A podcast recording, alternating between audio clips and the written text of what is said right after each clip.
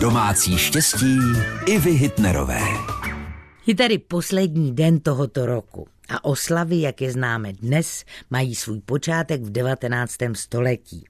Všeobecný rozvoj v Evropě dal vzniknout mnohým luxusním restauracím a hotelům a právě díky podnikavým majitelům se zrodily bujaré oslavy s množstvím jídla, pití a tučnými zisky.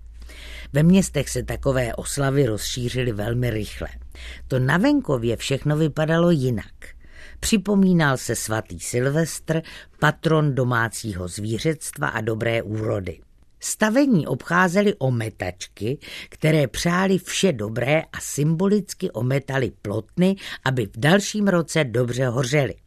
Dveře do domu se nechávaly otevřené, aby odešlo všechno zlé a muselo být uklizeno. Také dluhy se musely vrátit. Nový rok se zkrátka začínal doslova s čistým stolem. A abych nezapomněla, pro štěstí se jedl ovar s křenem. Pěkná tradice, že? Tak hezkého Silvestra přeje Iva Hitnerová. Domácí štěstí i Hitnerové, rady do domu i do života. Každý den v našem vysílání.